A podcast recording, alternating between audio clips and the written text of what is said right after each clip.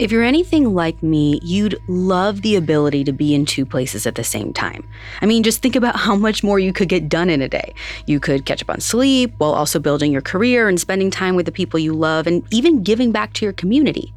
Now, imagine you are able to be in two places at once, except you don't know there's another you out there at all. You have no idea what they're doing or saying or where they are.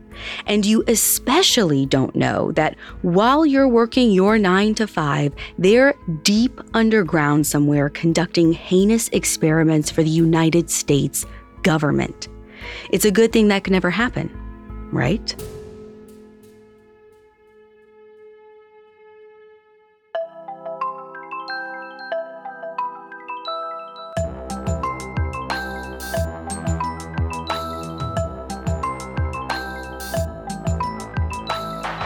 This is Supernatural, a Parcast original. I'm your host, Ashley Flowers. Every Wednesday, I'll be taking a deep dive into a real unexplained occurrence to try and figure out the truth.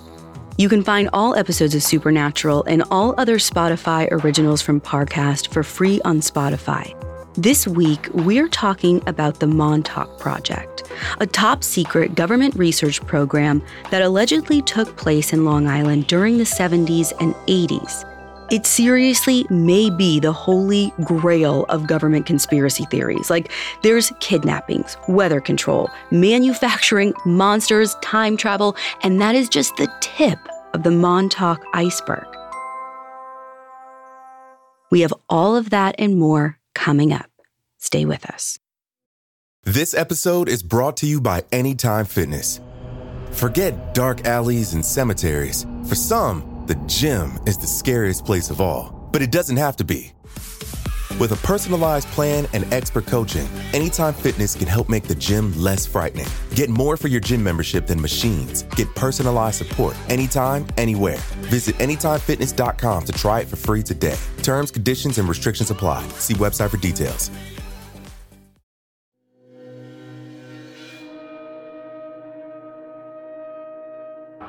Montauk is located on the easternmost tip of Long Island, a few hours outside of New York City. It's a small surfing and fishing village at the end of the peninsula, so it's about as secluded as a beach town gets. But it's also home to some of the wildest conspiracy theories on Earth. By far, the most famous is the Montauk Project, which begins with one man, Preston Nichols. Most of what you're about to hear is documented in Preston's book, The Montauk Project. And based on his writing, Preston's a little scatterbrained. He's one of those people who always needs to be learning, creating, or investigating something new. Like, he collects radio equipment and conducts experiments in a homemade research laboratory in his backyard. And he says he has a degree in electrical engineering with a focus in electromagnetic phenomena. In the early 70s, Preston's working as an electrical engineer for a defense contractor in Melville, Long Island. This is about a two hour drive from Montauk, but he's also running a special side project. According to Preston, around 1971, he receives a grant to study mental telepathy. And sure, this sounds a little strange. I mean, also, Preston never specifies who gave him the grant, but ultimately, he concludes that mental telepathy is 100% possible. And not only that, he discovers that telepathic waves are remarkably similar to radio waves. It's a bit unclear what he means by telepathic waves, but either way, Preston's intrigued. In order to continue his research, he solicits a number of self proclaimed psychics to act as test subjects. He doesn't go into detail about just what these tests are, just that he's monitoring the psychic's responses, basically. Everything seems to be going fine for about three years until one day he notices an alarming pattern. Every day, at precisely the same time, the psychic's minds will just stall. Like they're still conscious and coherent, but they struggle focusing and lose all psychic functions. Preston doesn't know what's happening, but he theorizes that a strong electromagnetic signal could be causing some sort of interference. And using his radio equipment, he discovers that a huge radio frequency wave appears at the exact same time the psychics report their malfunctions. The second it disappears, the psychics are back in action. So he's proved a signal is causing the interference. But of course, that's not enough. Now, Preston needs to find the source. Sometime in early 1974, he builds this contraption out of a TV antenna and places it on his car. Then he drives down the coast of Long Island, letting the strength of the signal guide him. This brings him all the way to the easternmost tip of Long Island and Montauk. But not just anywhere in Montauk. Apparently, Preston arrives at the Montauk Air Force Station. And okay, listen, like so far, Preston's story is a little hard to follow, much less believe. But the Montauk Air Force Station is, in fact, a real place. It was built by the United States military 32 years earlier in 1942 with the purpose of defending against the German U boats during World War II. And its facilities are meant to deceive Architects designed roofs that looked like traditional New England cottages so enemy ships would mistake the base for just another seaside fishing village. They even disguised the gymnasium as a church, reportedly by adding a fake steeple. Then, in the early 60s, 14 years before Preston shows up, military engineers constructed an 85 foot radar tower with this massive antenna.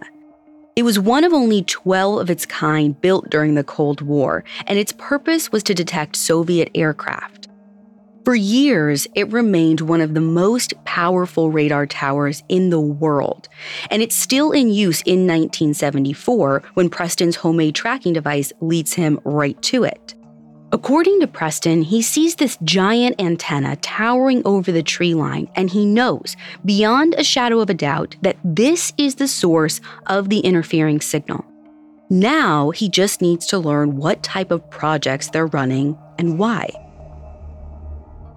As expected, the Air Force Station has top of the line security gates, cameras, patrol officers. But Preston isn't exactly a shy person, so he walks right up to some guard and just asks. He's like, Hey, how are you? Any idea what that enormous radar tower is being used for? And, you know, unsurprisingly, the guards are not friendly. They mention something about a project being run by the Federal Aviation Administration before kind of like just shoo shooing him away. And I mean, sure, the Federal Aviation Administration's a real government institution, but they're in charge of all civil aviation, meaning like commercial and private flights. Why would they be running a program on a military base? In any case, Preston doesn't want to cause a scene. He returns home and basically assumes he'll never have a complete answer. A full 10 years go by before he seriously thinks about it again. And then in 1984, Preston receives word that the base has been abandoned. One of his friends is like, Well, if nobody's there now, it probably wouldn't be difficult to break in, right? So that's exactly what Preston does. I'm not sure how he manages to break in, but it works, and the place is a disaster.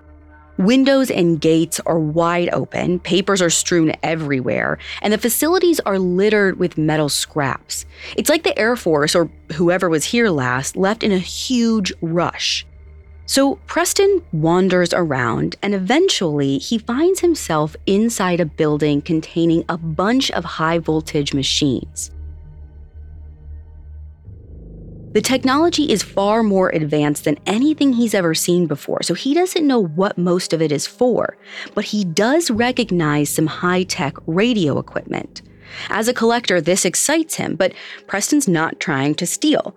So instead, he goes home and contacts the Surplus Disposal Agency, which is the people in charge of keeping the records of like all government equipment. Since all that expensive equipment is just seemingly going to waste, Preston wants to know if he can buy some. And eventually his persistence pays off. A representative discreetly gives him the contact information for a man 40 miles away in Bayonne, New Jersey. The agent basically just says he'll know what to do. Now, Preston never mentions the man's real name, but they meet up at a secret location and the man simply hands Preston a piece of paper. And again, Preston doesn't tell us what this piece of paper says, just that it's pretty unofficial looking, like it's not branded or signed, and it doesn't mention the name of a company, a military branch, or director, like nothing. But the guy's like, listen, if you show this to the groundskeeper at the base, he won't give you a problem and you can just take whatever you want. Which, like, to me, it's just kind of very weird and risky sounding. But Preston really wants the equipment, so he's willing to give it a shot. He takes a friend of his named Brian, who also happens to be one of the psychics from his study. They arrive at the Montauk Air Force Station, and instead of breaking in, they find a groundskeeper and hand him the slip of paper. And somehow, miraculously, it works. The caretaker takes one look at the paper and tells them to take whatever they want, but he says it's their only chance because if he sees them again, he'll kick them out. Preston and Brian agree, and to make the most of their time, they split up. But when they meet up again, Brian mentions that he's on edge, like something about this place is giving him weird vibrations. So Preston asks Brian if he can do a psychic reading right there on the spot to see what he can pick up. And Brian agrees. But when he taps into his psychic frequencies, the results are startling. Brian starts spewing what sounds like complete nonsense, but a couple of things stand out. First, he claims Preston used to work as a technician on the base, but that he deserted his team after an experiment went wrong.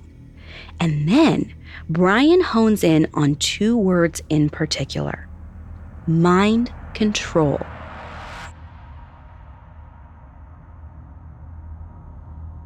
Coming up, Preston learns the truth about his role in the Montauk Project.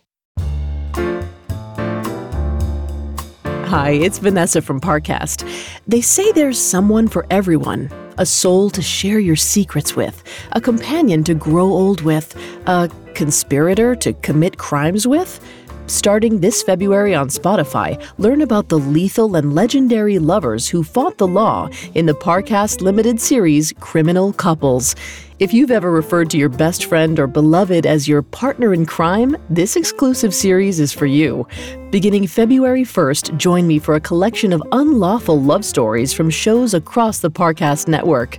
Discover the extreme beliefs of cult leaders Tony and Susan Alamo, enter Fred and Rose West's real life house of horrors, and experience the madness and motives of the San Francisco witch killers fall for the most famous and feared pairs in history in the Spotify original from Parcast, Criminal Couples. Enjoy two part episodes every Monday starting February 1st. Follow Criminal Couples free and exclusively on Spotify. This episode is brought to you by Anytime Fitness. Forget dark alleys and cemeteries. For some, the gym is the scariest place of all but it doesn't have to be. With a personalized plan and expert coaching, Anytime Fitness can help make the gym less frightening. Get more for your gym membership than machines. Get personalized support anytime, anywhere. Visit AnytimeFitness.com to try it for free today. Terms, conditions, and restrictions apply. See website for details. Now back to the story. Preston and Brian's trip to the Montauk Air Force Station changes everything. According to Preston, it's like he's tripped over some metaphysical wire and triggered a cascade effect. Complete strangers just start approaching him with bizarre new details about the past. And one of them shows up at his home unannounced, talking about how they used to work for Preston at the Air Force Base, which, as far as he knows, is impossible. It would mean that at some point over the last 13 years, while he was working as an engineer and conducting his telepathy research, he was somehow simultaneously living another life, one that he had no memories of. Like, this just does not add up.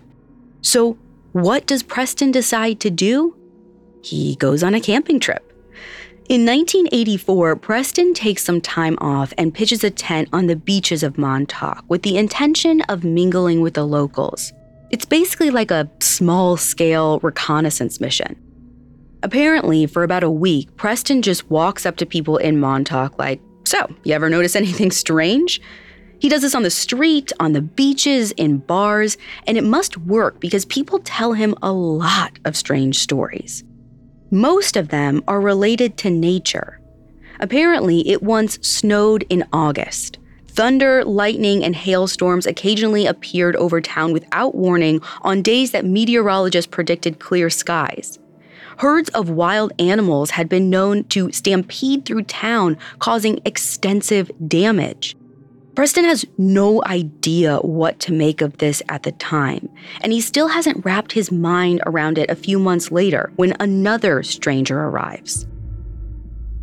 In November 1984, a guy named Duncan Cameron knocks on Preston's laboratory door. He's heard about Preston's interest in radios and is hoping Preston can help fix some audio equipment.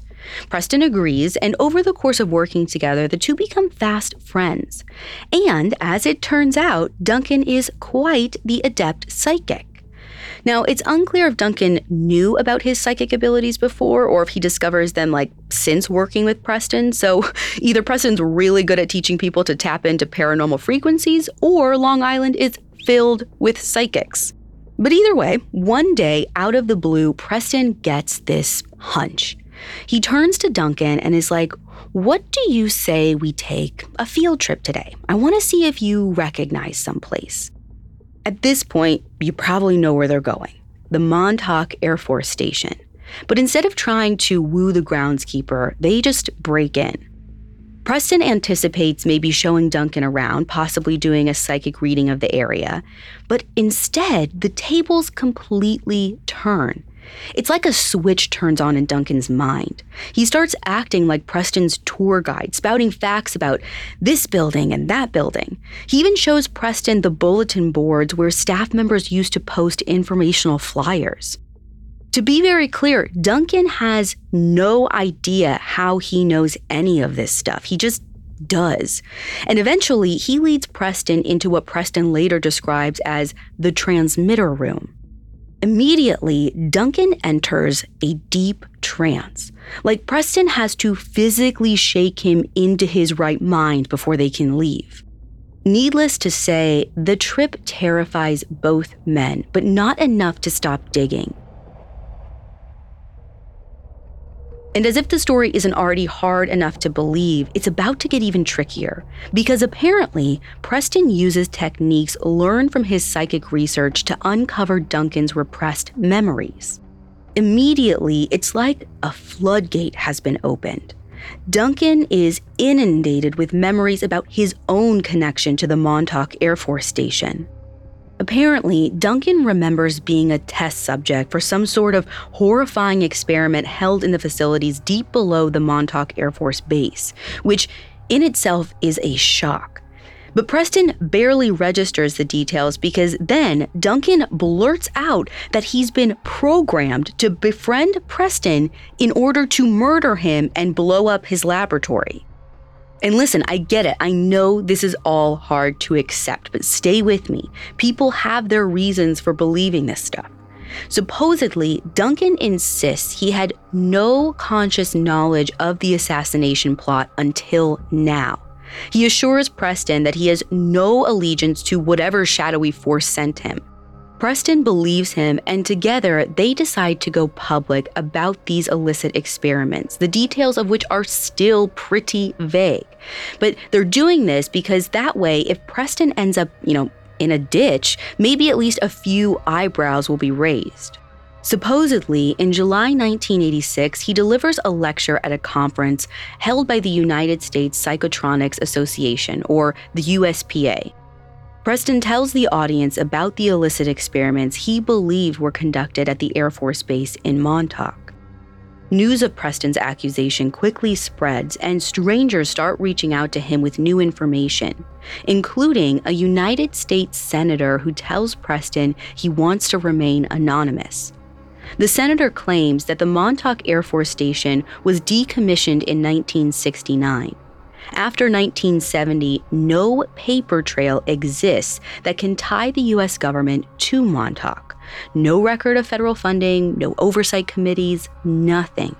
And to Preston, this means that the Montauk Project probably began right around the time the paper trail stopped. Unfortunately, there's not a lot he can do with this information. It's not until four years later that an accident makes all the pieces fall into place. One day in 1990, Preston's soldering an antenna on his laboratory roof. He grabs some wires to connect them, and the antenna kicks into high gear or something. And there's this electrical shock that triggers a flood of memories. For the first time, Preston is convinced that he was a scientist who worked on the Montauk Project for a full decade, from 1973 to 83 to be exact. And listen, I know that this is sounding harder and harder to believe, but the main issue is really the timeline, right? In 1973, Preston was still an electrical engineer studying mental telepathy in his spare time. For him to have worked on the Montauk Project, he would have had to live in two different planes of existence at the same time. How? Well, supposedly, Preston remembers a crucial detail that makes all of this possible. He says time travel is real. According to Preston, the US government discovered it sometime in the 40s while working on a program called Project Rainbow, which he says is around the same time the government learned how to manipulate weather through a program called Project Phoenix. Supposedly, Congress disbanded both studies, but they didn't end. Preston claims both programs were taken over in 1969 by a company called Brookhaven National Laboratory. The government then decommissioned the Montauk base and Brookhaven moved in, combining the weather and time travel programs into what we know today as the Montauk Project. And now that they have access to one of the most powerful radar towers on Earth, they start experimenting in things like alien communication and, most importantly, mind control. Preston also recalls joining the Montauk Project in 1973. He never specifies what his role was, but he's clear about two things. First, many of the experiments that happened on the base crossed some serious ethical lines. And second, he was primarily involved in the mind control activities. Apparently, their experiments went so far as to target random, unsuspecting people in Connecticut and upstate New York. But their primary test subject was Preston's friend Duncan Cameron. According to Preston, researchers would strap Duncan into a chair in a room deep underground underneath the radar tower. Around the perimeter of the room were countless receivers, transmitters, wires, and machinery, all used to alter Duncan's brainwaves. Through a combination of expert machinery and Duncan's psychic powers, everything Duncan visualized would materialize in real life. Like, if he concentrated on the idea of a teacup, eventually one would appear out of thin air, but it only remained present for as long as the machines were running. Which brings us to another memory, one that explains why Duncan had been sent to kill Preston. Apparently, by August 1983, Preston and a renegade team of researchers wanted to put an end to the Montauk Project. Preston never specifies what triggered these misgivings. I guess he just has a change of heart. Whatever the case is, he, his colleagues, and Duncan all formed a plan. One day, when Duncan is strapped into the chair, he whispers, The time is now. And then all hell breaks loose. Coming up, Preston puts an end to the Montauk Project. Now back to the story. While strapped into an experimental mind machine, Duncan visualizes a monster. And just like that, it materializes inside the Montauk Air Force Station. According to Preston, the monster is hairy and could have been as tall as 30 feet, and it begins tearing through the base, destroying everything in its path. Now, Preston and his colleagues only wanted to teach their company a lesson, but apparently, when they go to turn off the main machine, the monster doesn't disappear like it should. Luckily, Preston saves the day. He begins hacking through every wire he can find to put an end to the madness, and eventually it works. The monster disappears. In the wake of the attack, leaders of the Montauk Project hunt down surviving personnel. They either wipe their memories clean or brainwash them into staying silent. In Preston's case, I guess they erase his memories and send him back in time to live a completely alternate reality where he works as an electrical engineer. I don't actually know because Preston doesn't ever fully explain. And if you think his story sounds like the lies of an attention seeking madman with a hyperactive imagination, you're not alone. Preston publishes his book, The Montauk Project Experiments in Time, in 1992, which is how his story comes to light. The book is considered fiction by essentially every expert on the planet. But here's where things get tricky not everyone dismisses it. For some, it brings back very real memories. Six years later, a man named Stewart Swerdlow releases another book on the Montauk Project. According to Stewart, he'd repressed his own memories of a time spent at the Montauk Project until recently. Now, he remembers being a teenager living in Long Island in the early 1970s. Supposedly, he fell asleep in bed one night, and when he woke up, he was strapped to a table, naked and paralyzed. He's locked in a windowless bunker underneath the Montauk Air Force Station, where the hallways echo with the screams of other young boys who'd also been kidnapped. According to Stewart, they were abducted for two reasons. First, to be a soldier in a brainwashed army of children invariably loyal to the US government. And second, to be used as human battery packs to power the Montauk Project's illicit experiments. Obviously, like, that's as hard to believe as it gets. But Stewart isn't the only witness to step forward. Years later, a man with the alias James Bruce said he too had been kidnapped by the Montauk Project. Scientists allegedly force fed him hallucinogenic drugs in a room referred to as the acid house. And many others have come forward as well, including an employee that currently works for the state park where the abandoned Montauk Air Force Station sits. Of course, these testimonies don't mean that any of this stuff actually happened. But if, while listening to today's episode, you thought to yourself, this all sounds a little familiar, it might be because Preston's would be assassin, Duncan Cameron, also played a key role in the Philadelphia experiment a really far fetched conspiracy that we've covered before. As far as anyone knows, Duncan's a completely fictional character in both stories. But what really might be triggering your own repressed memories is that the Montauk Project actually inspired the creators of a little Netflix series called Stranger Things. Seriously, early drafts of the show were reportedly titled Montauk. The writers eventually changed the setting, moving it to the fictional town of Hawkins, Indiana. And many more liberties were taken, but I mean, come on. Illicit government experiments, multiple planes of reality, psychic powers, monsters, and kids getting abducted as power sources? It's not hard to find the overlap. In fact, Hawkins National Laboratory in Stranger Things may be loosely modeled after Brookhaven National Laboratory the company Preston says took charge of the Montauk Project in 1969. And if anything is true about Preston's account, it's Brookhaven. Much like the fictional Hawkins Labs, Brookhaven is run by the United States Department of Energy, and it is very real. Brookhaven was established in 1947, and its headquarters are located in Upton, Long Island, only about an hour and a half drive from Montauk.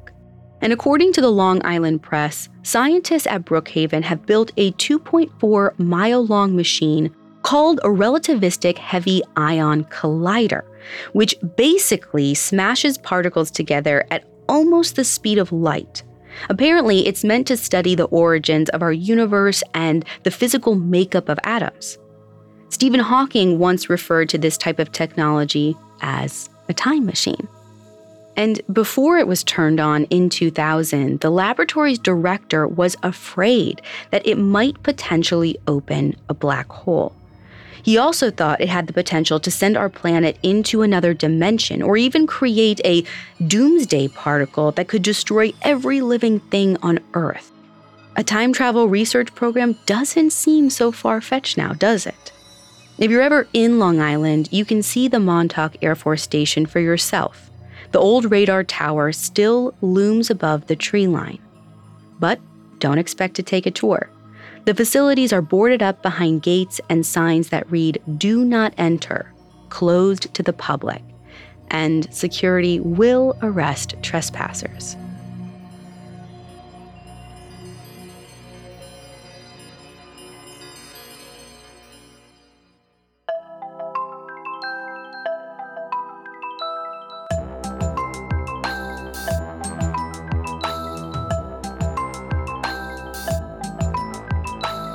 Thanks for listening. I'll be back next week with another episode. You can find all episodes of Supernatural and all other Spotify originals from Parcast for free on Spotify. Spotify has all your favorite music and podcasts all in one place. They're making it easier to listen to whatever you want to hear for free on your phone, computer, or smart speaker. Supernatural stars Ashley Flowers and is a Spotify original from Parcast. It is executive produced by Max Cutler, sound design by Carrie Murphy, with production assistance by Ron Shapiro, Carly Madden, and Aaron Larson. This episode of Supernatural was written by Connor Sampson, with writing assistance by Ali Wicker and Drew Cole, fact checking by Anya Bayerly, and research by Mickey Taylor. To hear more stories hosted by me, check out Crime Junkie and all AudioChuck originals.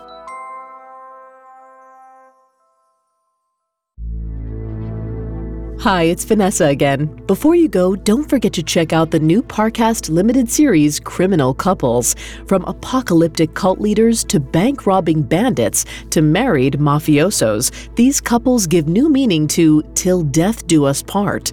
Enjoy two part episodes every Monday starting February 1st. Follow Criminal Couples free and exclusively on Spotify.